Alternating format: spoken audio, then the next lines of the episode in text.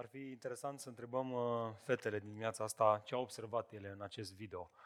De fapt, nu-i așa, s-a spus că fetele, în general, au un spirit de observație mai bun decât băieții. Nu știu, așa e? Ce ziceți? E așa sau nu e așa? Hmm? Cei care nu sunt căsătoriți spun că... Nu, nu știu ce să zic. Cei care sunt căsătoriți, hai să fim serioși. Pleci de la biserică, stai de vorbă cu soția și îți spune niște chestii pe care le-ai observat și îți spui, bă, dar când ai văzut, mă, frate, că nu le-am, nu le-am observat, nu le-am sesizat. Cum? Când ai văzut toate lucrurile respective? E bine, ar fi interesant să vedem ce observă fetele cu privire la întâlnirile bisericii.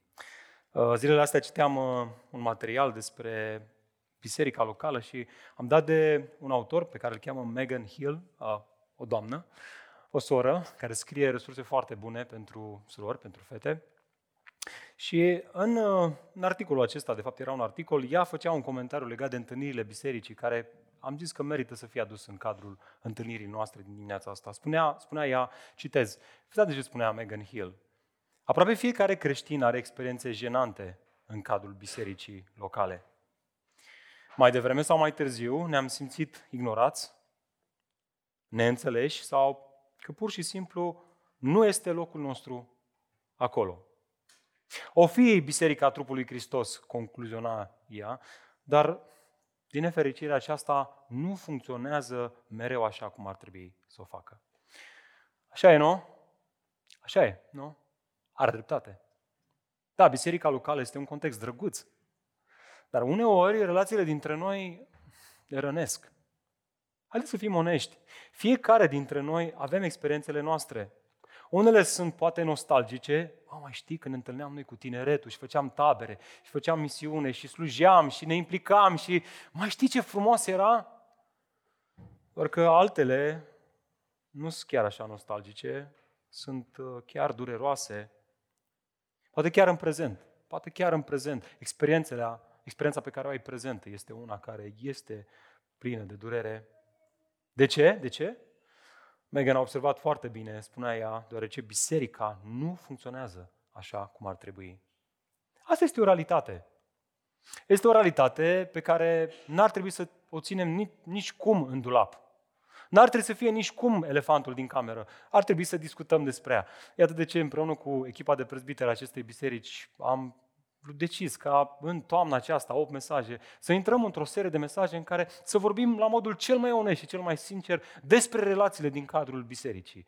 În această serie pe care am intitulat-o noi simplu, unii altora.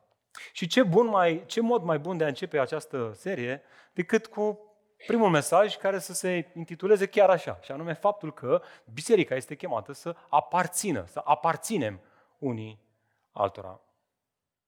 Și nu așa, adevărul este că atunci când te gândești la ideea asta de a aparține unii altora, de aici vine unii altora, de la faptul că aparținem unii altora, poate că suntem ispitiți să spunem, frate, personal, citind Noul Testament, îmi dau seama că doar bisericile primului veac erau cu adevărat legate sau atât de strâns legate încât aparțineau unii altora. Păi nu așa?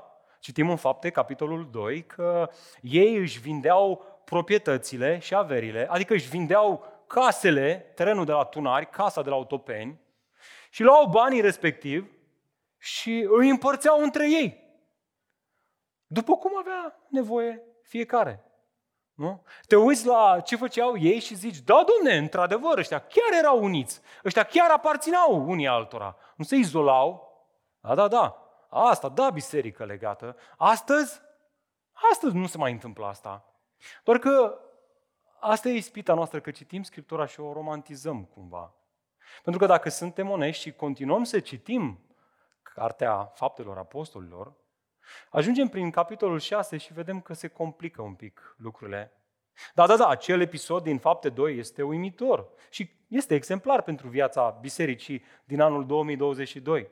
Însă, citind câteva pagini mai încolo, descoperim că în aceeași biserică, în același context, cu aceiași oameni, s-a iscat o nemulțumire a eleniștilor împotriva evreilor, adică s-a iscat o ceartă, o dezbinare, o neînțelegere, am spune noi.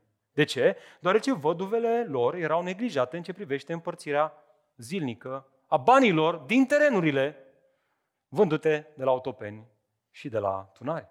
La modul, noi ne-am vândut terenurile și le-am adus la picioarele apostolilor, dar suntem nemulțumiți. Parcă apostolii nu prea le împart uh, echidistant și corect. Ce se întâmplă? Și au început să se certe. O biserică drăguță, nu? Dar dacă citești mai încolo, vezi că aveau și ei problemele lor. Or fi aparținând ei unii altora, dar aveau și ei momentele lor jenante la nivelul relațiilor. Și uite așa, continui să citești Noul Testament. Și da, vezi multe exemple extraordinare, dar vezi și multe exemple mm, nu chiar așa extraordinare. Ce ziceți de biserica din Corint? Oh, câte momente jenante erau în acea biserică, câte relații frânte, câte, câte lucruri care nu erau la locul lor. Este imposibil să citești această scrisoare, întâi Corinteni, fără să-ți dai seama că această biserică avea mari probleme. Iar asta se vedea în faptul că erau dezbinați. Unii erau de partea unor super predicatori sau super apostoli, i-ar fi numit ei în vremea respectivă, în timp ce alții de partea altor super predicatori, super apostoli. Unii erau al lui Chifa, al lui Apollo și alții erau al lui Pavel, alții al lui Isus. Și se certau care cu cine e, nu? Și în zilele noastre auzi asta. Eu sunt cu John Piper, eu sunt cu Keller, eu sunt cu ăla, eu sunt cu ăla, eu sunt cu ăla, eu sunt cu ăla, eu sunt cu ăla. Ăla e mai bun decât ăla. Nu dăm nume de predicatori din România, că nu ne ajută. Se mai vede asta și în faptul că unii se credeau mai deștepți decât alții, că aveau sofia, că aveau cunoștință, că aveau înțelepciune și motiv pentru care meritau să fie auziți în cadrul bisericii. Ei aveau ceva de zis. O vine să crede sau nu, dar problemele dintre ei se puteau vedea chiar și în modul în care se așezau la masă să mănânce. Domnule, cei mai avuți între ei se grăbeau să-și înduplece fripturile în fața celor mai săraci, care poate că n-aveau la ei nici măcar un sandwich. Astfel, unii rămâneau flămânzi, cu mațele goale, cum am zice noi aici la București, le ghioreau mațele de foame, în timp ce alții se îmbuibau de mâncare. Îți vine să crezi sau nu, dar Pavel spune că se îmbătau. Veneau cu vinul ăla bun și îl beau pe tot, în loc să-l împartă și ei cât un pic să nu se îmbete, îl beau ei pe tot și se îmbătau. Unii erau beți și alții erau flămânzi. Ba mai mult, unii între ei nu aveau nicio problemă să meargă la prostituate. Citește întâi Corinteni. Asta spune cartea asta. Noi nu prea vorbim despre lucrurile astea. Erau între ei unii care nu aveau nicio problemă să meargă, să întrețină relații sexuale cu prostituatele. Ba mai mult, între ei erau asemenea curvie că cineva din biserică trăia cu soția tatălui său. Și spune Pavel, adaugă o notă de subsol, zice, bă, nici, nici între neamuri n-am văzut asta. Am fost în Corint la voi și eu n-am auzit între necredincioși așa ceva, dar am auzit în biserica voastră. Sunt eu unul între voi care trăiește cu soția ta, adică cu mama vitregă, și el zice, voi în loc să vă mâhniți de situația asta, v-ați îngânfat. Biserica din Corint, o biserică a primului veac. Asta se întâmpla. Incredibil, nu? Auzi asta, o biserică atunci când intra un necreștin în ea, știți ce spunea despre ei? Ieșea pe ușă și zicea, bă, ăștia sunt nebuni. Ăștia sunt nebuni. Ăștia au luat o raznă, au nebunit. Îi vedeau cum se luau la întrecere acolo vorbind în limbi și tot spectacolul ăla care exista în serviciile de închinare ale bisericii din Corint și ieșeau pe ușa pe care au intrat și au zis, bă, ăștia sunt nebuni. Sunteți nebuni, sunteți nebuni. Așa spunea. Așa spuneau ei. O, câte momente jenante existau în cadrul acestei biserici. Să, auzi, cu toate astea, fără nicio reținere și cu multă speranță, multă speranță pentru ei și pentru noi astăzi, Pavel le putea scrie, în ciuda acestor lucruri, aceste cuvinte. Ascultați, voi, voi cei din Corint, voi care întâmpinați toate situațiile astea la nivelul relațiilor, care sunt atât de dificile, voi cu toate astea sunteți trupul lui Hristos. Și fiecare în parte este un mădular al lui, al lui Hristos. Iar astfel, asta înseamnă că aparțineți unii altora. Altfel spus, este adevărat că aveți nenumărate probleme în cadrul relațiilor dintre voi, însă asta nu ar trebui să anuleze dorința voastră de a aparține unii altora. Haideți să fim onești. Trăim astăzi într-o perioadă în care bisericile sunt precum bufetul suedez. Aici biserica asta aici, o aici pe asta la asta aici, asta oferă o lucrare cu copiii mai bună, asta are parcă închinarea mai mișto, aici parcă predica e mai bună și ne alegem ce ne place. Și când biserica nu ne mai place, ne mutăm la următoarea biserică.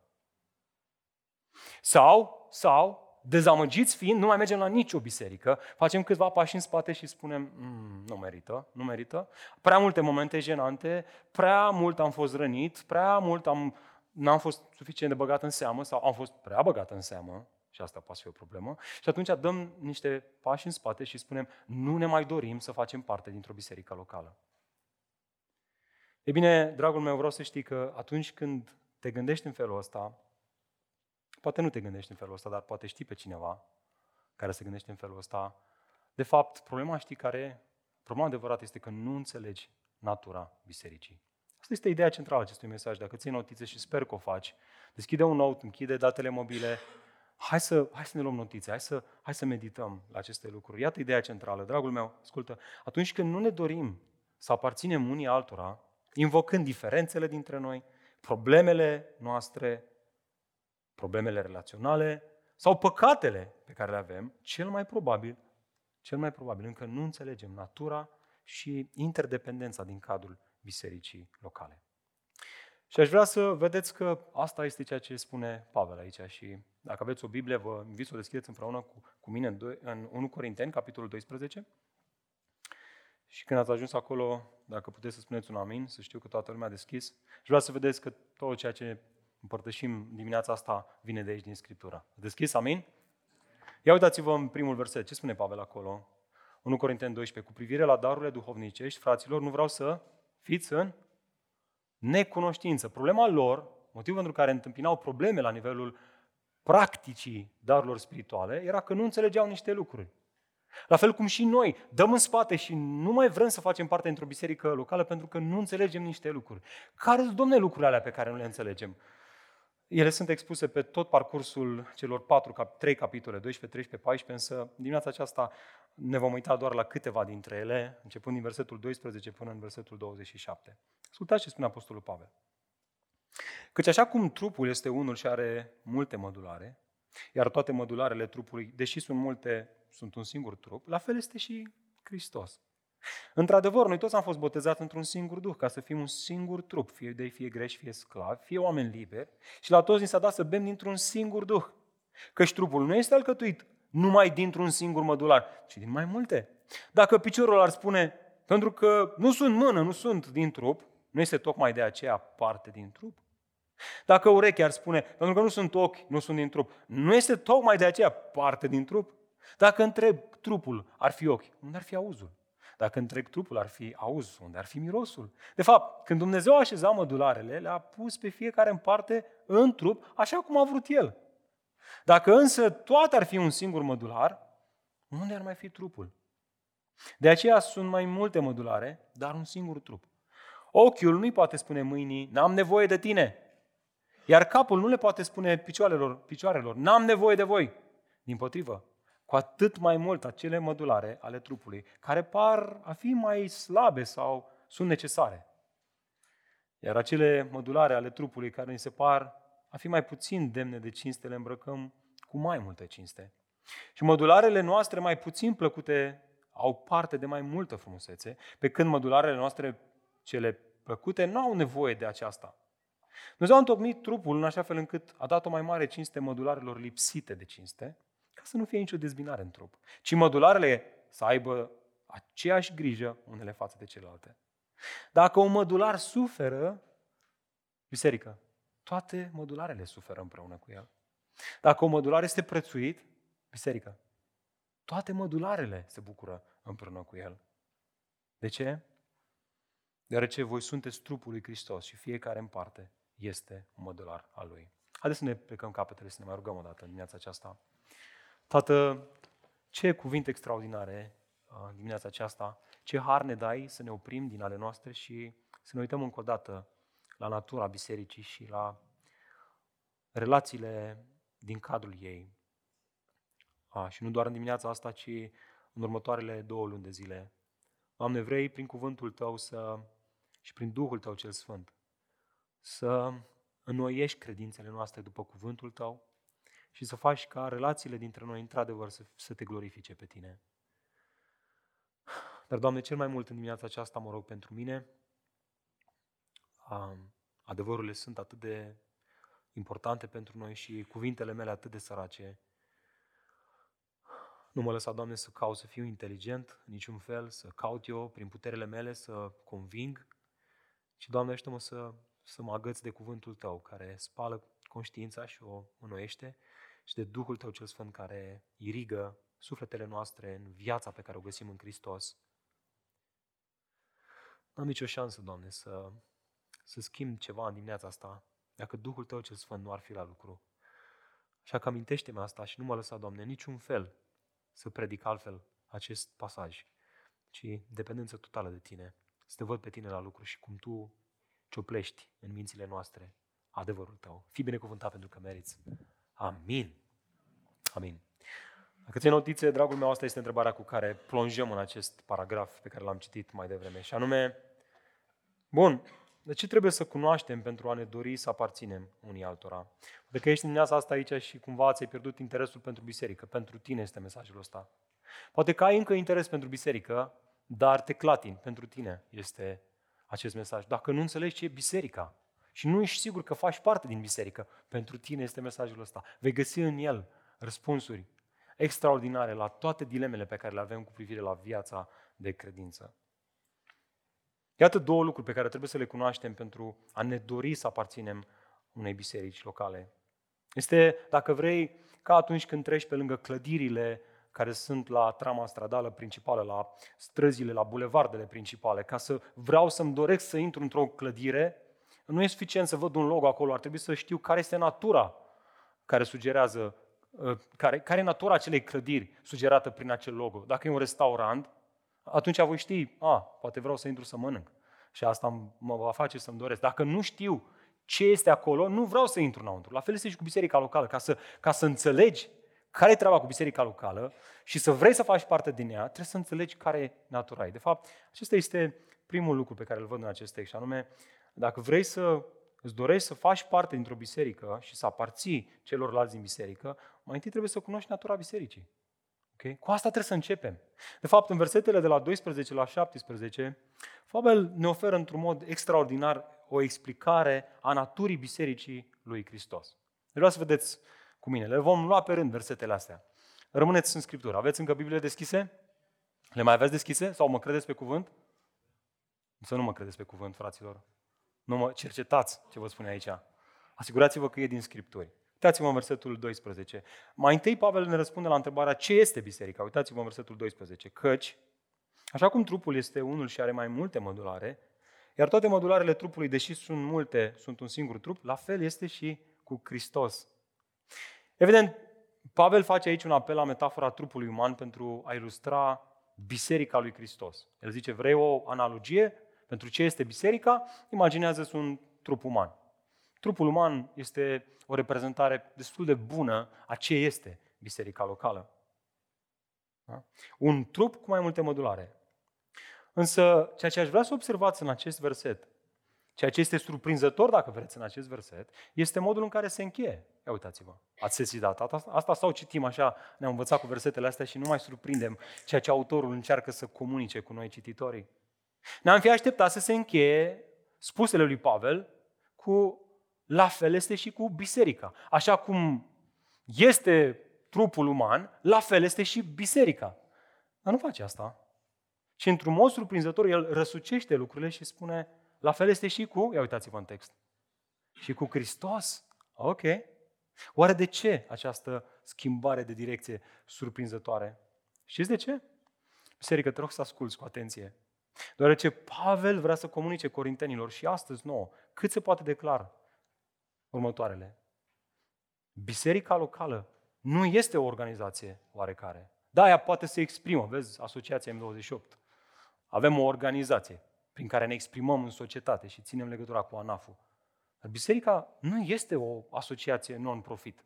Nu e un O N G. Biserica este un organism viu care îl are pe Hristos ca și cap.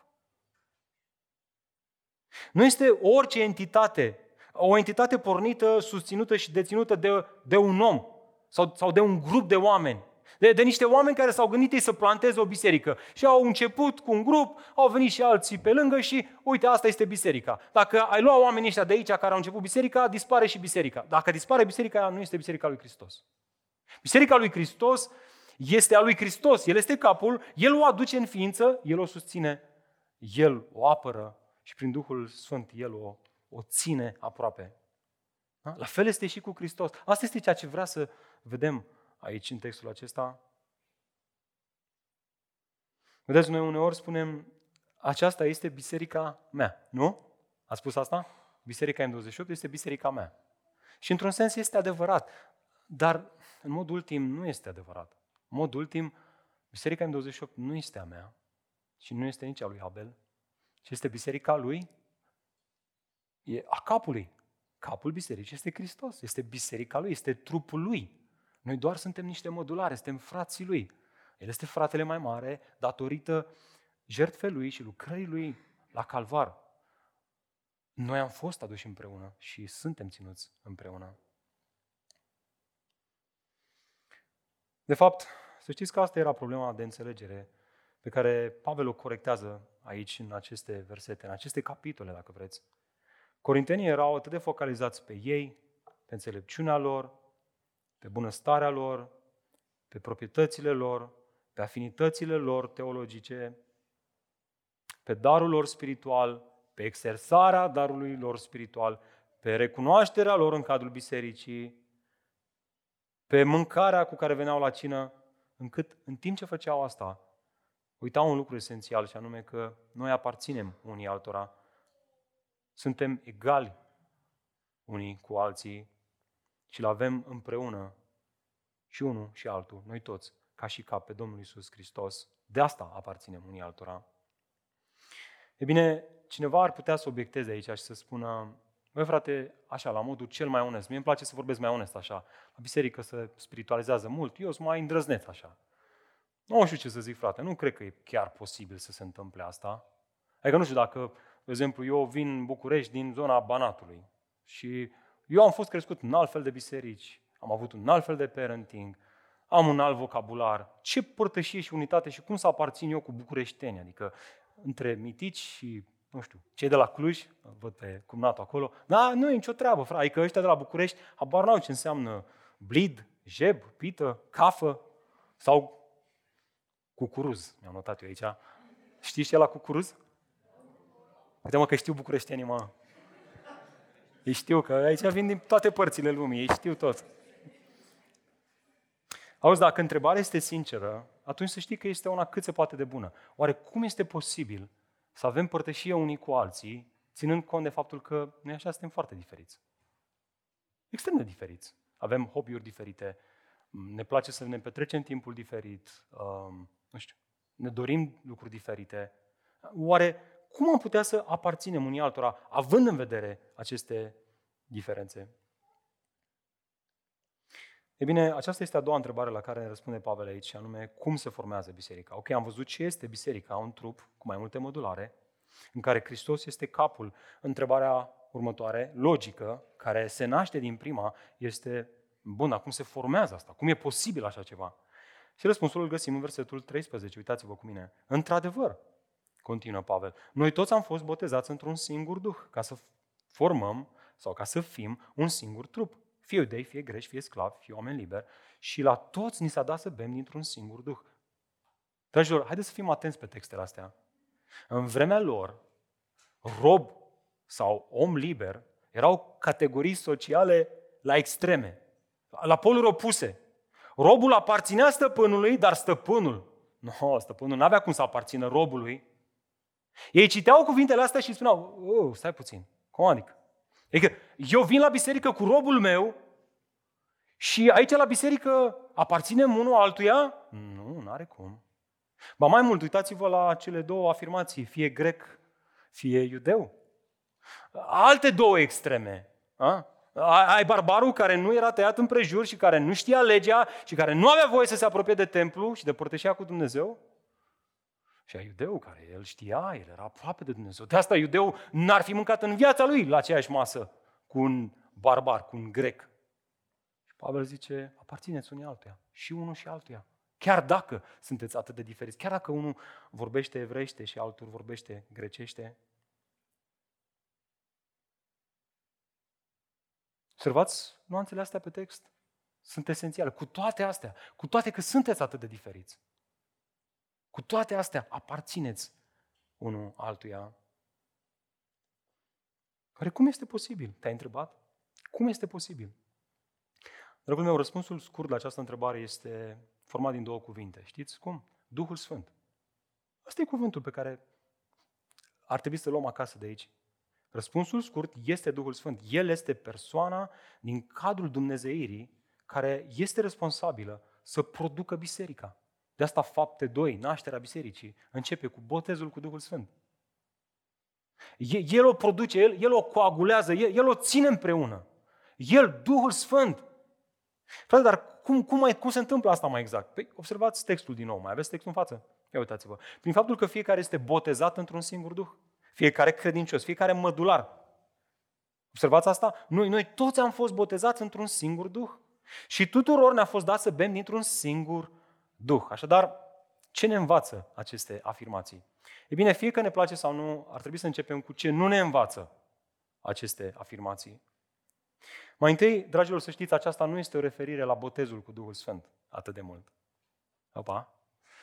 Poate că ești surprins de asta. Da, botezul cu Duhul Sfânt este o lucrare supranaturală pe care Duhul lui Dumnezeu o face în vederea mărturisirii lui Hristos. Și vezi asta în fapte doi și în fapte patru. Ascunși de frica iudeilor, se rugau: Doamne, dă-ne curaj să vestim Evanghelia. Și răspunsul lui Dumnezeu a fost, a fost un plus de Duhul Sfânt și li s-a dat curaj să vestească Evanghelia cu curaj. Da, botezul cu Duhul Sfânt, umplerea cu Duhul Sfânt sunt sinonime, sunt expresii sinonime și au de a face cu actul ăsta de a-L vesti pe Hristos, dorința asta arzătoare, născută în inima noastră de Duhul lui Dumnezeu, de a-L vesti pe Hristos. Nu este, în primul rând, o referire la asta, ci, dacă vreți, o traducere mai motamo acestui pasaj este asta. Deoarece, printr-un singur Duh, noi toți am fost botezați într-un singur trup, tuturor ne-a fost dat să bem dintr-un singur Duh. Dragilor, aș vrea să observați că Pavel trece de la analogia trupului uman la o altă analogie. Știți care? Analogia irigării, luată din agricultură. El zice, mai întâi vreau să știți că biserica este un trup uman. Și el, în timp ce scria această scrisoare, și-a dat seama, ok, ăștia or să se întrebe acum, dar cum e posibil să ai un trup atât de divers, cu oameni atât de diferi, diferiți, care aparțin unii altora? Hai să le dau răspunsul. Răspunsul este în lucrarea Duhului Sfânt, care ne, ne, ne dă să bem din El și din cuvântul vieții, ca astfel să fim născuți din nou, să fim făcuți o creație nouă în Hristos și astfel să fim irigați și încorporați în părtășia bisericii. Gândiți-vă la asta. Poți pune o sămânță de roșii undeva în mijlocul unei câmpii și poate că va crește, nu-i așa? Dar pentru că nu este niciun agricultor acolo care să ude acele semințe, va ține, va dura, nu, va crește și cum va veni soarele, se va usca. În câteva zile, poate câteva săptămâni. E bine, tot la fel este și cu biserica. Atunci când Duhul Sfânt naște din nou și irigă pe cineva cu cuvântul vieții și dă să bea din Duhul dătător de viață, Duhul Sfânt, și îl face o creație nouă în Hristos, el nu rămâne separat de biserica locală. El este automat încorporat în biserica universală, pe care noi nu o vedem și nu o știm, doar Dumnezeu o știe, dar și biserica locală, adică o astfel de biserică, cum suntem și noi. Asta dă naștere bisericii, să știți. Ceea ce dă naștere unei biserici nu este un om, niște prezbiteri, niște diaconi, un lider carismatic. Ceea ce dă naștere unei biserici locale este Duhul lui Dumnezeu care ne dă harul acesta să bem din, să bem din Hristos și să fim făcuți o nouă creație în Hristos și să fim aduși aproape în părtășie cu ceilalți credincioși. Este lucrarea Duhului Sfânt. Ori asta dă naștere la următoarea întrebare logică. Ok, am înțeles ce este biserica, un trup cu mai multe modulare. Am înțeles cum suntem încorporați în acest trup, Duhul Sfânt. Oare eu aparțin? Oare eu sunt parte? Cum știu dacă aparțin bisericii? Uitați-vă cu mine în versetele de la paisprezece la șaptesprezece. Căci trupul nu este alcătuit numai dintr-un singur mădular, ci din mai multe. Dacă piciorul ar spune, pentru că nu sunt mână, nu sunt din trup, nu este tocmai de aceea parte din trup? Dacă urechea ar spune, pentru că nu sunt ochi, nu sunt din trup, nu este tocmai de aceea parte din trup? Dacă întreg trupul ar fi ochi, unde ar fi auzul? Dacă întreg trupul ar fi auzul, unde ar fi mirosul? Observați, unii din Corint, din biserica din Corint, ridicau condiții pentru a se vedea parte din trup. Spuneau ei, dacă nu vorbesc în alte limbi, așa cum o face fratele, atunci vreau să știi că eu nu mă văd parte din această biserică. Iar acest, fix acesta este tipul de gândire greșit, eronat, pe care îl denunță Pavel aici în acest capitol. El spune, nu, nu trebuie să avem toți același rol și să facem toți aceeași slujire, slujire, să avem toți aceleași daruri spirituale ca să ne simțim parte din biserică, ci trebuie să fi fost irigați de Duhul Sfânt, cu cuvântul vieții, care ne spală, ne îndreptățește și ne înfiază în familia lui Hristos biserica. Asta este suficient și da, fiecare ne vom exprima diferit, nu vom fi toți la fel. Iată lecția pentru noi. Dragul meu, biserica nu este o simplă comunitate din care ar fi drăguț să facem parte, ci este o comunitate supranaturală, supranaturală din care nu putem să nu facem parte atunci când suntem irigați de Duhul Sfânt al lui Dumnezeu. Amin? A, a, asta este ceea ce ne transmite Pavel aici. El zice, da, sunt provocări în cadrul bisericii din Corint. Și da, văd că provocările astea pe care le aveți voi acolo, faptul că v-ați luat la întrecere să vorbiți în limbi, care vorbește mai tare, care vorbește mai mult, i-a detrinat pe alții din biserică să nu se mai simtă parte din biserică, să zică, păi da, eu nu vorbesc în limbi ca ăștia, păi eu, eu, eu ce fac atunci, mai, mai, mai sunt parte din biserică sau nu? Și Pavel zice, da, dacă ai fost irigat de Duhul Sfânt, dacă îl iubești pe Domnul Iisus Hristos, ești parte, frățiorule, vino aproape, în ciuda acestor diferențe. De fapt, dacă ai avut parte de asta, nu poți să nu faci parte din cadrul bisericii locale. Dragul meu, dacă ți s-a dat să bei din Duhul Sfânt, dacă Duhul Sfânt ți-a dat să bei din apa vieții care este Hristos și astfel ajungi să-L vezi pe Hristos, prea iubitul inimii tale, comoara ascunsă, pentru care ești gata să renunți la orice altceva, atunci să știi că ai fost adus în Biserica Universală. Dar nu te opri acolo, ești chemat să faci parte și dintr-o biserică locală. Să aparții unei biserici locale, în ciuda provocărilor pe care le vei avea acolo.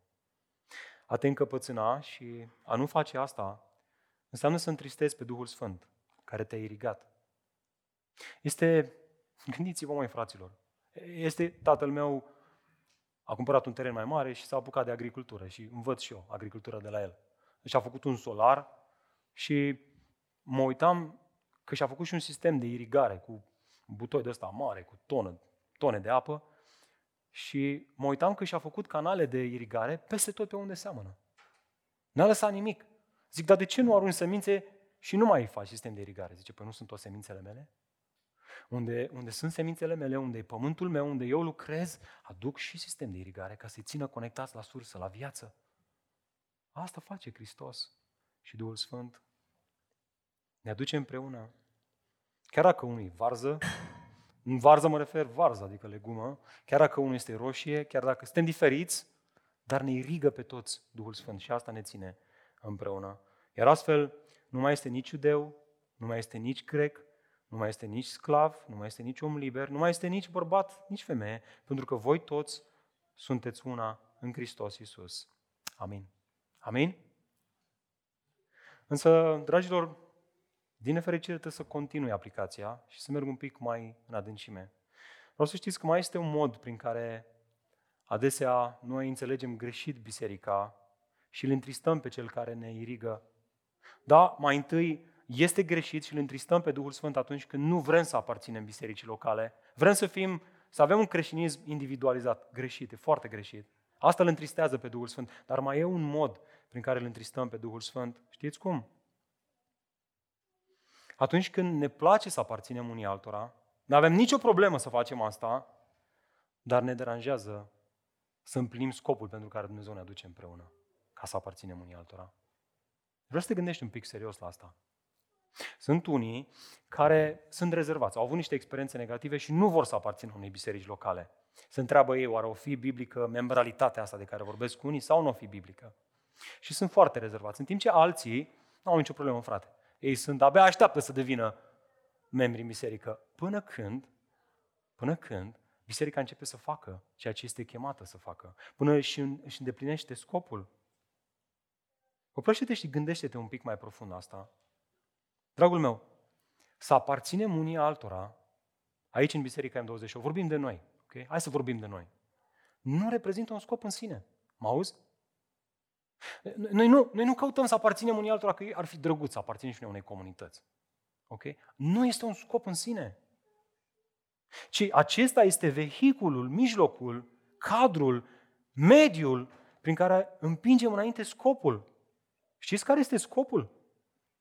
Scopul este deja declarat de Apostolul Pavel în întâi Corinteni, la începutul cărții. Noi trebuie să ținem cartea asta în contextul ei. Vă mai amintiți ce spunea Apostolul Pavel bisericii din Corint, chiar la începutul ei? Ascultați, către biserica lui Dumnezeu care este în Corint, către cei care au fost sfințiți și care au fost, să, au fost chemați să, să fie sfinți, să se sfințească. Cum să se sfințească? Împreună. Împreună.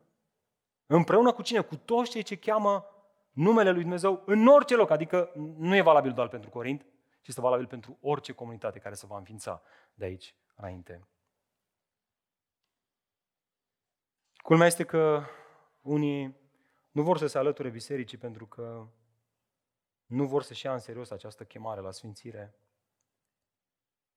Nu vor să fie expuși, nu vor să fie cunoscuți în profunzime, nu vor să fie vulnerabili, nu vor să se știe lucrurile alea care vor ei să le țină ascunse.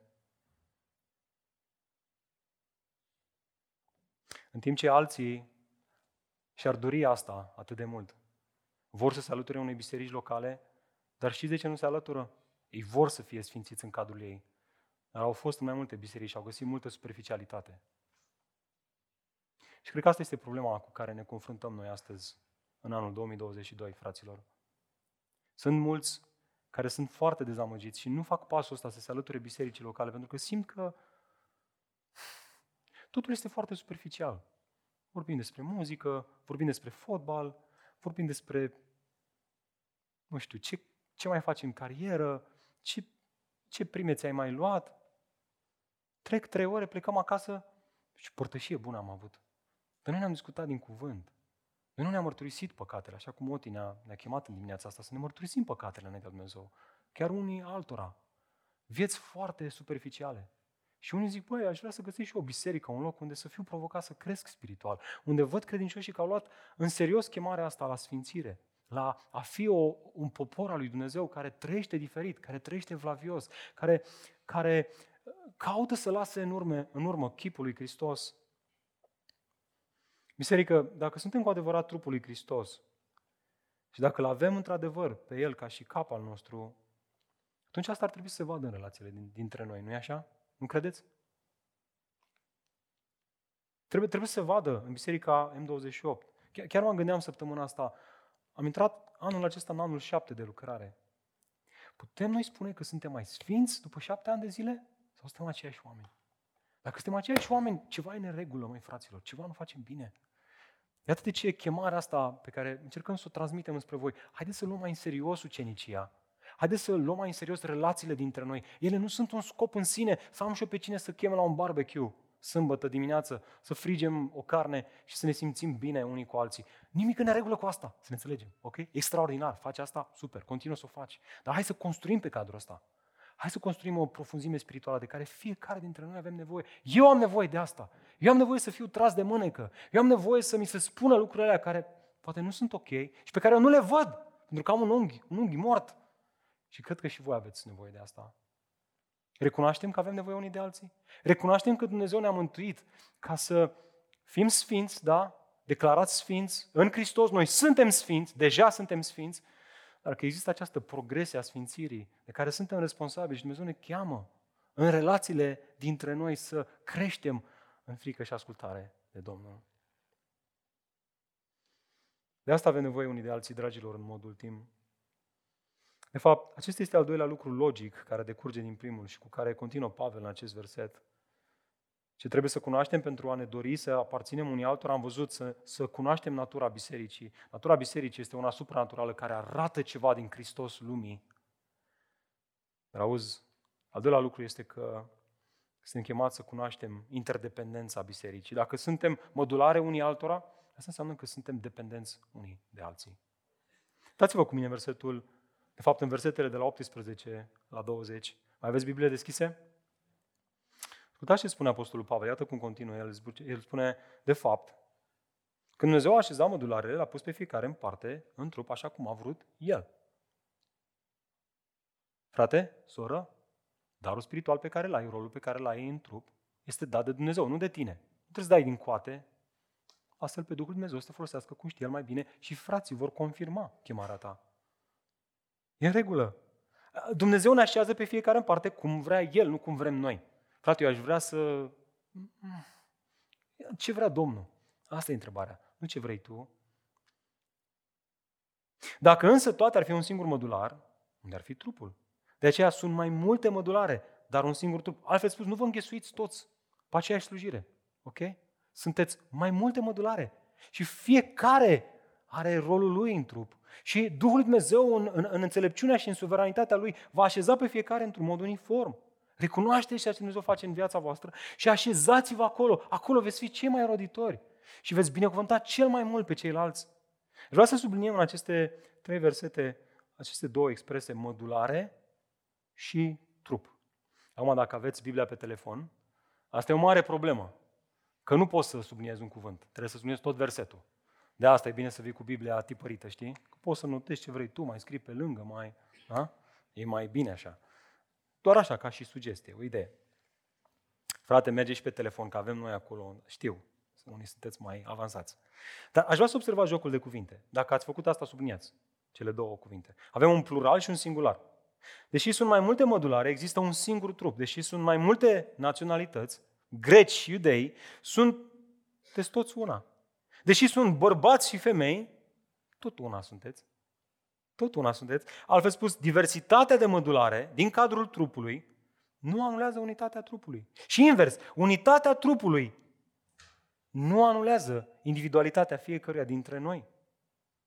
Faptul că fiecare este unic în felul lui.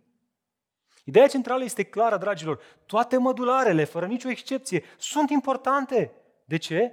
Deoarece se completează unele pe celelalte. Deoarece sunt interdependente, sunt interconectate prin Hristos și prin Duhul lui Dumnezeu. Unitatea noastră, dragilor, să știți, în cadrul bisericii, nu este în, conform, în conformism. Adică toată lumea trebuie să ne conformăm, șt, să arătăm la fel. Roboței, pac, în linie, hai. Uite, asta unitate. Nu, asta e comunism.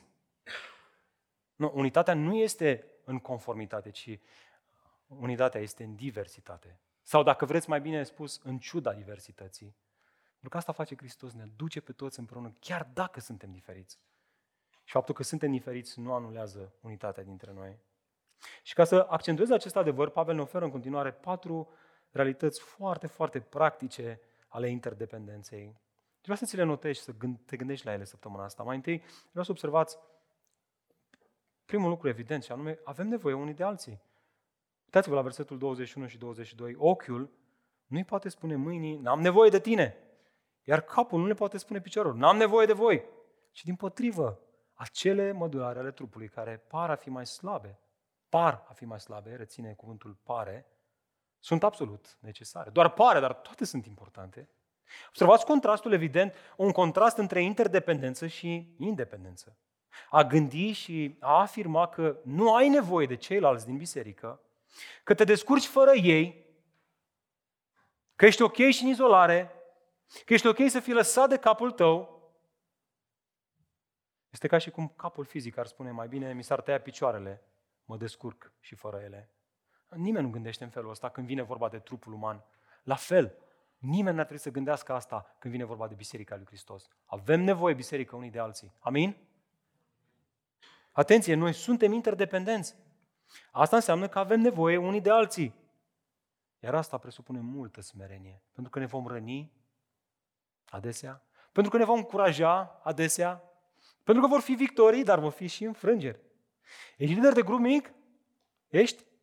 Și vrei să faci ucenicie acasă la tine, vrei să facilitezi creșterea spirituală în umblare cu Hristos? Super! Eu vreau să știi că ești doar un modular în trupul lui Hristos. Lasă presiunea asta că trebuie să le faci tu pe toate. ci ce mă eliberează pe mine ca și lider de grup mic să știu că grupul mic este un, un context în care avem părtășie unii cu alții în jurul lui Hristos, în jurul cuvântului, dar am nevoie de ceilalți din grupul meu mic. Eu sunt lider de grup mic, dar am nevoie de ei la fel de mult cum ei au nevoie de mine. Deci asta ia toată presiunea de pe mine. Ești lider în biserică, amintește-ți că ești doar un mădular și ai nevoie de ceilalți. Dragilor, avem nevoie de voi. Am nevoie eu de voi. Avem nevoie unii de alții. Ca acel grup să funcționeze, trebuie să-și facă fiecare partea. Iar atunci când asta nu se întâmplă, să știți, este foarte posibil, este foarte, foarte posibil să se datoreze faptului că unii sunt mai vocali și nu le acordă atenție și celorlalți, care poate să mai retrași. La întâmplarea asta este a doua realitate practică cu care continuă Pavel aici, și anume faptul că suntem sau ar trebui să fim atenți la cei mai puțin vizibili. Vedeți asta în versetul douăzeci și trei și douăzeci și patru, în prima parte? Ia uitați-vă. Iar acele mădulare ale trupului care ni se par mai puțin vrednice, ni se par, doar ni se pare. Le îmbrăcăm cu mai multe cinste și mădularele noastre mai puțin plăcute le tratăm cu mai mult respect. Pe când mădularele noastre cele mai atractive nu au nevoie de asta. Pavel realizează aici un contrast între organele sexuale, cel mai probabil, că și pe acestea le îmbrăcăm cu cea mai multă cinste și cu cea mai mare grijă, și alte mădulare sau alte organe, precum mâinile, care nu au nevoie de aceeași atenție. Poate că iarna le mai punem o mănușă, dar poate nici atunci. Însă ideea este cât se poate de clar. Nu există spațiu de manevră pentru a denigra pe cineva din cadrul grupului mic, chiar dacă nu este atât de vizibil, chiar dacă pare că nu este atât de esențial trupului. Fiecare este important. Frate drag, soră dragă, ești importantă, ești important. Fiecare dintre noi suntem importanți la, la vitalitatea și sănătatea trupului. Și unul și altul slujește după măsura credinței și a harului care este oferit în Hristos. Nu, nu, prețuirea dintre noi nu se oferă în baza vizibilității, ci în baza irigării pe care o face Duhul Sfânt, că ne face o nouă creație și ne aduce să fim parte din trupul lui Hristos. Cineva care slujește într-o postură mai puțin vizibilă nu înseamnă că se izolează de biserică, că nu este atât de important. Nu știu, mă gândesc acum la cineva care slujește în echipa de compasiune. Cine știe pe cei care slujesc în cadrul bisericii noastre în lucrarea de compasiune? Știe, știți? Mulți dintre noi habar n-avem cine sunt. Și asta e și ideea, că nu vrem să știm. Lucrarea de compasiune, dreapta să nu știe ce face stânga, e o lucrare în care vrem să o ținem cât mai tacit. Să însemne asta că oamenii ăștia nu sunt importanți pentru trupul bisericii locale? Că atunci când cineva trece printr-o situație foarte, foarte delicată și vine această lucrare, acești frați și îl susține pe acel om fără să știe nimeni. Nu sunt importanți? Nu sunt foarte importanți, extrem de importanți. Dragilor, trebuie să spun asta. Astăzi, acest verset a fost extrem de răsturnat. În zilele noastre, atenția specială o primește cine? Pastorul bisericii. Frate, el a plantat biserica, el a sacrificat, el trebuie onorat și cinstit cel mai mult. Pe el suntem gata să-l invităm la masă cel mai mult, pe el mergem la final să-l încurajăm cel mai mult, cu el vrem să vorbim la finalul bisericii. Mai târziu apar prezbiterii și ies în fața bisericii și bă, ăștia trebuie să-i cinstim, mă, că ăștia sunt prezbiterii bisericii, trebuie să ne dăm bine cu ei, mă, că prezbiteri bisericii, adică vrei să, vrei, vrei să fii bine cu prezbiterii, nu? Pe apar diaconii și ăștia trebuie cinstiți și pe apar, nu știu, liderii de grup mic și, și ăștia trebuie cinstiți, frate, că ăștia sunt mai vizibili și ești mai responsabil în biserică și trebuie să-i cinstim. Chiar, chiar meditam la pasajul ăsta săptămâna asta și mă gândeam, bă, ce, ce interesant, Pavel răstoarnă acest mod de gândire lumesc. De fapt, e un mod firesc de a gândi. Da, da, și ăștia trebuie prețuiți, și oamenii ăștia trebuie prețuiți. Și Scriptura ne învață cum să-i prețuim. Știți cum? Atunci când ne învață din cuvânt. Să urmăm ce ne învață ei din cuvânt. Însă, interesant este că el, el accentuează și el spune, nu, nu, nu, ei mai puțină prețuire. Uitați-vă la ceilalți care sunt mai puțin vizibili în cadrul bisericii. Pe ăștia prețuiți mai mult. Pe ăștia căutați, pe ăștia să le dați mai multă atenție, pe ăștia să-i băgați mai mult în seamă. Ei au mai multă nevoie de îngrijire decât ceilalți. Iată acum, sau astfel, a treia realitate practică a interdependenței. Dragilor, ne îngrijim cu toții unii de alții Și aia mai vizibil și aia mai puțin vizibil. Uitați-vă cum continuă Pavel, douăzeci și patru, a doua parte. Dar Dumnezeu a aranjat trupul având sau dând o mai mare onoare unui mădular inferior. De ce? Ca să nu fie nicio dezbinare în trup, ca să compenseze, ca să, ca să mai luăm puțin lumina reflectoarelor de pe cei care sunt mai vizibili în biserică și astfel mădularele să aibă grijă toate unele de celelalte. Fraților, eu cred că Pavel era ironic aici. Eu cred că el folosește ironia aici. Mulți cei din Corint credeau că cei care vorbesc în limbi, care au acest dar spiritual, dom'le, ăștia sunt ce trebuie. Astfel, ei și-au în evidență. Se luau la întrecere care să vorbească mai mult în limbi, în serviciile de închinare. No, mă gândeam chiar într-o duminică să iasă Alin Răducanu sau mai știu eu cine, altcineva, și să înceapă să ia pe chinez aici. E impresionant, nu?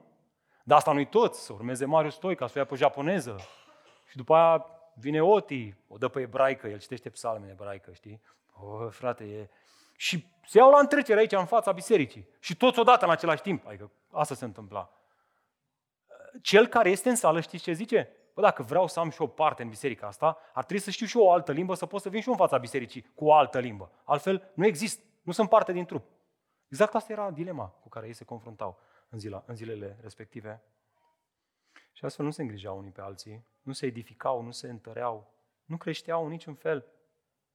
Consecința acestui dezechilibru, dezbinarea, e cât se poate de clar. Unii se simțeau utili, în timp ce alții se simțeau inutili. Căci ei nu puteau să ofere slujirea care era la vogă în acea biserică. Și pentru că am vrut să văd ce aplicație are pentru biserica noastră, m-am întrebat, da, în Corintul Antic la vogă era, la vogă era să, să vorbește în limbi. Mă gândeam, oare care e slujirea la vogă în anul două mii douăzeci și doi în Biserica Evanghelică din România? Care e la vogă? Este, știi, să cânți la pian, nu? Să poți să vii în față, să poți să cânți la voce, să ai o voce frumoasă. Ha? Da, frate? Atunci ești luat la biserică, se bat bisericile pe tine. Dacă nu știi să cânți la nimic, știi, mă, să cânți la ceva, bă, am cântat la trompetă când eram mai mic. Nu, atunci noi nu cântăm cu trompete la biserică. Și s-a creat impresia asta că dacă vrei să penetrezi cercul restrâns al bisericii, trebuie să faci cumva să ajungi în echipa de închinare sau, mă rog, ceva pe la tehnic, măcar prin spate, pe acolo, pe la butoane, ceva, cât de cât, că altfel ești lăsat pe afară. Fraților, e trist. E trist. Oricum am dat-o, este trist. Biserica este un trup cu mai multe mădulare și da, slavă Domnului că avem o grămadă de frați care ne slujesc și surori aici și au talente și ne încurajează și mulțumim Domnului pentru ei. Biserica trece cu mult dincolo de aceste slujiri vizibile. Trece cu mult dincolo de mine care predic, de prezbiteri care predică în biserica noastră. Suntem mădulare unii altora. Fiecare suntem importanți în trupul lui Hristos și avem roluri diferite. Și da, fiecare rol în parte este unic și esențial pentru vitalitatea bisericii locale. Care este soluția la această problemă? Soluția este semnalată aici, în versetul douăzeci și patru, a doua parte. Uitați-vă voi cu mine. Mai sunteți cu Biblia deschise, fraților? Ia uitați-vă, versetul douăzeci și patru. Să dăm o mai mare onoare mădularelor inferioare. Din context, cei care ni se par nouă, ha? V-am spus să încercuiți expresia, ni se par, că sunt mai neimportanți, mai nevizibili. Din context înțelegem că nu vorbim de neimportanți, ci de mai puțin vizibili. Să vrem să-i cunoaștem pe oamenii ăștia, să, să-i prețuim într-un mod mai special, să-i protejăm, să-i îmbrăcăm într-un mod mai special. Și auzi, este imposibil să facem asta dacă nu-i cunoaștem pe oamenii ăștia, dacă nu suntem atenți, dacă tot ceea ce ne dorim la final este să vorbim cu liderul de grup mic, la final de duminică, să vorbim cu prezbiterul, să vorbim cu pastorul, nu să-i mai vedem pe ceilalți. Nu să-i mai vedem.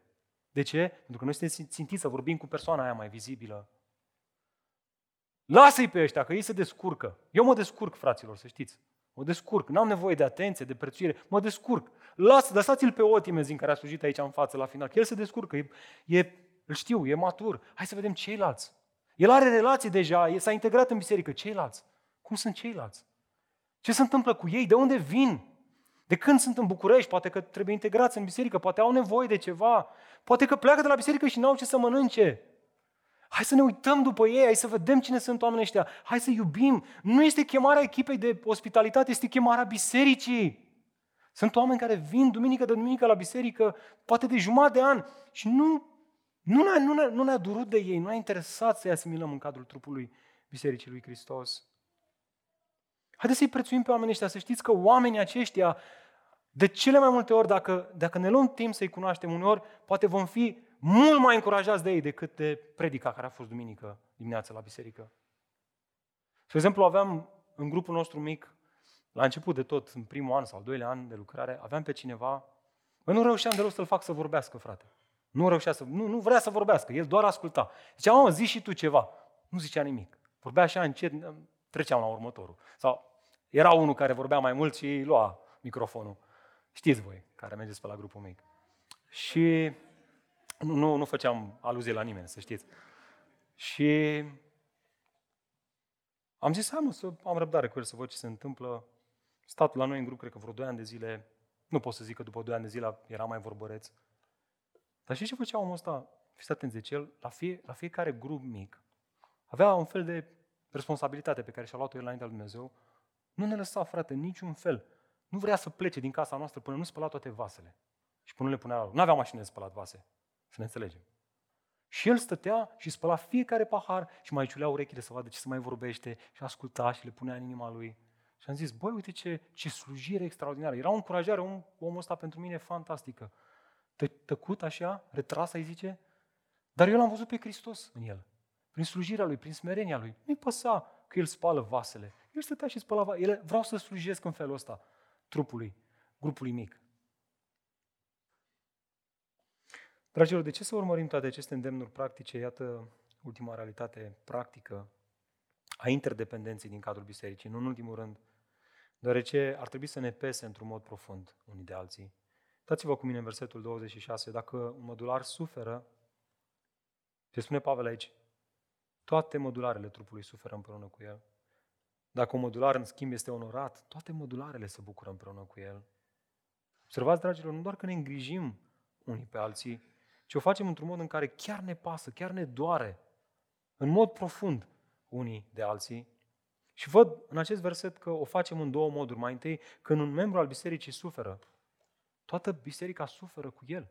Când, când, când piciorul ăsta te doare și suferi, nu zici, am tăiat și afară cu el, nu? Ci, ci vrei însănătoșirea lui, corect? Nu? Te duci la recuperare, te duci, faci remene, vezi care-i treaba, vrei să înțelegi ce trebuie să faci. La fel ar trebui să fie și în biserica lui Hristos. Și ascultați-mă, suferința despre care vorbește Pavel aici, nu este suferința la care ne gândim noi. Când au venit copii mici, ne e greu cu ei, frate. E greu că avem copii mici. Ce să vezi? Și tu ai fost mic, și tu ai fost crescut de un părinte și a fost și lui greu. Și uite că a supraviețuit mama și tata și o să supraviețui și tu. E ok, e în regulă. E doar un sezon, o să treacă. Vezi ce vrea, ce vrea Domnul să înveți din sezonul ăsta. Nu asta e suferința. Suferința știți care e? Păcatele cu care se confruntau corintenii. Despre care vorbeam la începutul mesajului. De asta Pavel în Galanteni spune, purtați-vă poverile unii altora. Care sunt poverile acolo în context? Păcatele. Dacă cineva calcă strâmb, purtați-vă aceste poveri unii altora. Să vă doară! Adică dacă îl vezi pe fratele tău că în mod constant trăiește într-un păcat, să nu treci pe lângă el să zici, păi, dar ce treaba mea mă cu el? El cu treaba lui, eu cu treaba mea. Adică un fel de creștinism individualizat. Nu, asta este imaginea creștinismului. Creștinismul este noi, nouă ne pasă unii de alții. Suntem interconectați prin Duhul Dumnezeu, avându-L pe Hristos ca și cap, și dacă îl văd pe fratele meu că a păcătuit, Matei optsprezece, Domnul Iisus Hristos ne învață să merg să îi spun. Da, frate, dar vezi ce scrie acolo, că zice dacă, dacă a păcătuit împotriva ta, n-a păcătuit împotriva mea. Atenție!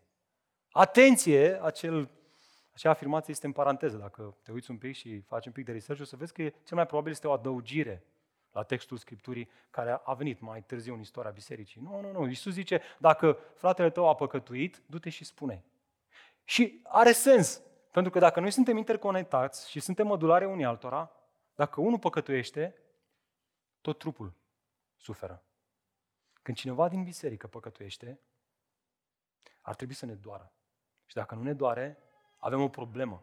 Ori conștiința noastră s-a întărit și nu ne mai pasă, ne permitem orice și s-ar prea putea să fim în situația bisericii din Corint, ori nu suntem parte din biserică.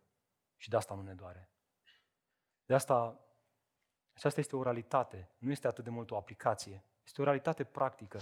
Dacă chiar suntem modulare unii altora și că, dacă chiar îl văd pe fratele meu că patinează într-o situație, mă doare, mă doare și pe mine. Iar al doilea lucru este tocmai opusul, și anume când un membru al bisericii este onorat, adică trăiește într-un mod evlavios, are un caracter sfânt. Dumnezeu îi dă har în contextul bisericii locale. Mă bucur cu el. Nu mă gândesc cum să-i dau la picioare și să-l dau în spate. Mă bucur cu el, învăț de la el, vreau să iau exemplul lui, mă las inspirat de el și mai iau la întrecere cu el în a face fapte bune. Și a trăi un caracter evlavios care să-l onoreze pe Hristos. Exact asta spunea Pavel și celor din Roma, culmea, tot în contextul darurilor spirituale. Bucurați-vă cu cei ce se bucură, plângeți cu cei ce plâng. Domnul să ne ajute să fim oaspeți de biserică. Amin? Amin, biserică? Iată ce învățăm noi din toate astea. De ultima aplicație, ultima lecție cu care sper să plecăm acasă, și anume, dragilor, să știți că biserica nu este, un, nu este doar un eveniment la care participăm duminică dimineață. Nu e, nu e un spectacol, nu e un teatru, nu e un cinema. Toate că mai avem și câte un film. Ne mai fac frații de la producție câte un film drăguț, ne place. Dar în modul ultim nu e, nu e asta. Ci este o familie spirituală cu înfrângeri și victorii în care depindem unii de alții. Amin? M-am tot gândit cum să ilustrez acest adevăr al interdependenței dintre noi și săptămâna asta mi-am adus aminte de o ilustrație, cred că am luat-o dintr-o carte, nu e a mea, în care cineva vorbea despre cadourile pe care le facem copiilor noștri de Crăciun. Dacă ai trei patru copii, te gândești să le faci un cadou la fiecare în parte, nu? La noi mi-a venit în minte ilustrația asta sau mi-am amintit de ea pentru că soția deja a pus pe frigider ce-ți dorești cadou de Crăciun și fiecare își notează acolo. Um, și nu, primești un cadou de, de Crăciun. Ce, ce cadou vrei să faci copilului tău? Ce îi se potrivește lui cel mai mult? Ce îi place lui cel mai mult? Am, nu știu, văd pe ele asta aici în fața mea. Probabil că lui ar plăcea un calculator nou, i nouă, ca să intre cu prietenii lui și să le arate câte F P S-uri are el acolo. Are sute, multe. Nu știu ce înseamnă, dar cam asta e în trei. Cine are F P S-urile cele mai mari, nu cine joacă cel mai bine. Cine are F P S-urile cele mai mari, ăla e cel mai tare. Um, Clara, în schimb, ea o să vrea altceva. Pot să-i dau cinci calculatoare, că ea o să uite la el și o să zică, ce sunt astea, frate? N-am nevoie de ele. Ea are alte interese. Și gândiți-vă, le dăm aceste cadouri și ce se întâmplă după ce le dăm cadourile?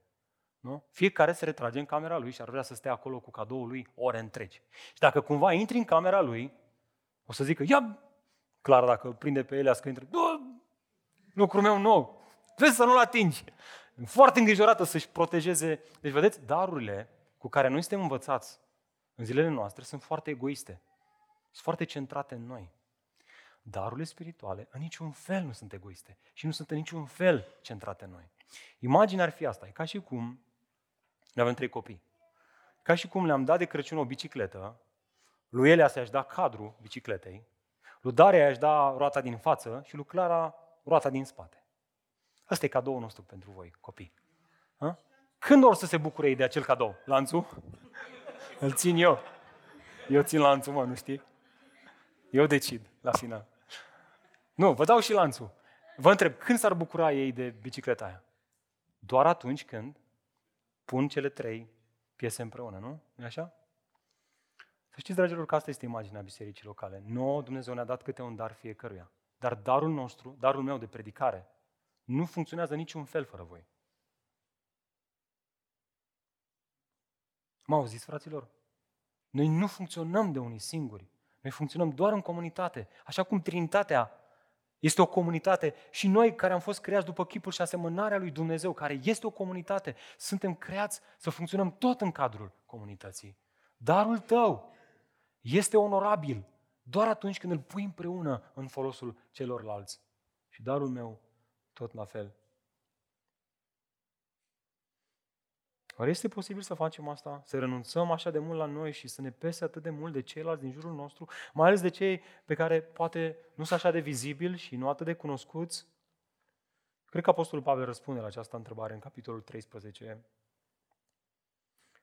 Aceste cuvinte uriașe pe care le știm atât de bine. Vom mai aminti ce spunea el? Chiar dacă mi-aș împărți toate bunurile și chiar dacă mi-aș da trupul să fie ars. Adică chiar dacă mi-aș vinde toate terenurile de la Otopeni, de la Tunar, de la... și le-aș da pe toate tuturor celor din biserică, dar dacă n-aș avea, ia uitați-vă, dragoste nu-mi folosește la nimic. Dragostea este răbdătoare, este plină de bunătate, nu este invidioasă, nu se laudă, nu se îngânfă, nu se comportă necuvincios, nu caută folosul sau foloasele sale. Auzi, auzi mă frate, frate care ai soție, nu se supără. Auzi, care ai copii mici, dragostea nu se supără. Auzi, nu se gândește la rău. Auzi, nu se bucură de nedreptate și își găsește bucuria în adevăr. Și uite cum acoperă totul, crede totul, speră totul, suportă totul. Dragostea nu pierde niciodată. Aș vrea să vă întreb, cine este această dragoste? Este un concept biblic? Cine este, fraților, această dragoste? Este Domnul nostru Iisus Hristos. De asta Pavel încheie cu permanența dragostei. A fost dintotdeauna și va fi întotdeauna. Dragostea rămâne și mai mare decât toate. De ce? Pentru că dragostea, în mod ultim, este Domnul Iisus Hristos. Iar atunci când am fost irigați de Duhul Sfânt, El știe ce a făcut? A luat legea Duhului de viață, legea iubirii. A iubit pe Dumnezeu și a ne iubi unii pe alții și a inscripționat-o pe inimile noastre și a turnat din belșug această dragoste care este Hristos, pe care l-a pus în inimile noastre. Dragostea lui Hristos în noi este speranța noastră că vom putea să facem față provocărilor dintre noi. Domnul Iisus Hristos. Iar deci în dimineața aceasta aș vrea, vrea să, să încheiem serviciul nostru de închinare luând parte la masa Domnului și te invit să te ridici. Dacă ești născut din nou și ai dat mărturie prin apa botezului, momentul acesta este pentru tine. Dacă nu ai făcut asta, nu că n-ai voie să iei parte la masa Domnului, n-ai nevoie să iei parte la masa Domnului, încă trebuie să mai înțelegi puțin care e treaba cu natura bisericii și cu ideea de creștin. Dar dacă ai fost născut din nou și ai fost irigat de Duhul Sfânt și ai descoperit Evanghelia, că doar prin Hristos suntem îndreptățiți înaintea Tatălui, sfințiți, curățiți de această jertfă adusă odată pentru totdeauna, ia parte la masa Domnului astăzi, amintindu-ți că această lucrare de la Golgota nu doar că ne îndreptățește înaintea Tatălui și ne împacă cu Tatăl din ceruri, ci ne împacă și unii cu alții. Amin? Și haideți să ne cercetăm pe noi înșine, fiecare dintre noi. Eu o să mă rog în timp ce frații o să ne ajute să ne ofere simbolurile, elementele mesei Domnului care ne amintesc de trupul Său frânt și de sângele Său vărsat, semnul noului legământ. Și hai să nu ne grăbim, să medităm, să ne rugăm fiecare în parte și să ne punem această întrebare. Chiar mă văd eu dependent de ceilalți din trup? Sau mă văd, bă, eu cred că m-aș descurca și de unul singur. Există în inima mea o smerenie care mă văd dependent total de ceilalți din jurul meu, ceilalți frați, ceilalți creștini. Și haideți cu gândul acesta să ne apropiem de masa Domnului și să cântăm despre această dragoste. Tată, în viața aceasta am vrea să-ți mulțumim pentru Domnul Iisus Hristos pe care l-ai dat pentru noi. Mulțumim că am cântat despre această jertfă glorioasă și ne-am amintit că datorită Lui, fratele mai mare, capul nostru, pârga, pârghea celor adormiți, cel boldul, primul care a biruit moartea, datorită Lui, Doamne, știm că și noi vom fi în viață într-o zi. Datorită Lui știm că și noi suntem acceptați înaintea Tatălui, pentru că El a dus această jertfă prin care suntem sfințiți. Tată, îți mulțumim pentru Domnul Iisus Hristos. Tată, recunoaștem în dimineața aceasta că dacă este ceva ce ne face să rămânem aproape unii de alții și să aparținem unii altora, atunci acel lucru este Domnul Iisus Hristos. Ne rugăm, Doamne, pentru cei care nu L-au cunoscut pe Hristos încă. Vrea Tu, Duhul Sfânt, să irigi și pe ei? Să le deschizi și lor ochii în dimineața aceasta, să le dai solzii jos la o parte și să-L vadă pe Iisus Hristos înviat, să-L vadă pe Hristos, Domnul, Regele, Stăpânul, ca astfel toate fricile, toate temerile, toate necredințele să se dărâme jos la pământ. Duhul Sfânt, doar un cuvânt spui și viața apare, noua creație apare. Fă asta dimineața aceasta.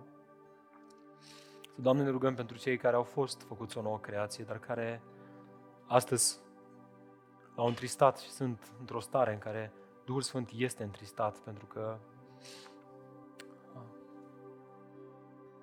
au avut smerenia să pocăiască înaintea ta, nu și-a văzut păcatul, au o inimă întărită, insensibilă. Doamne, zdrobește-le inima cu dragostea ta, ca astfel să facă ceea ce ei nu vor să facă, să facă ceea ce ei nu pot să facă, să iubească așa cum iubești tu. Îți mulțumim, îți mulțumim așa de mult pentru jertfa ta. Slavă ție pentru asta. Amin.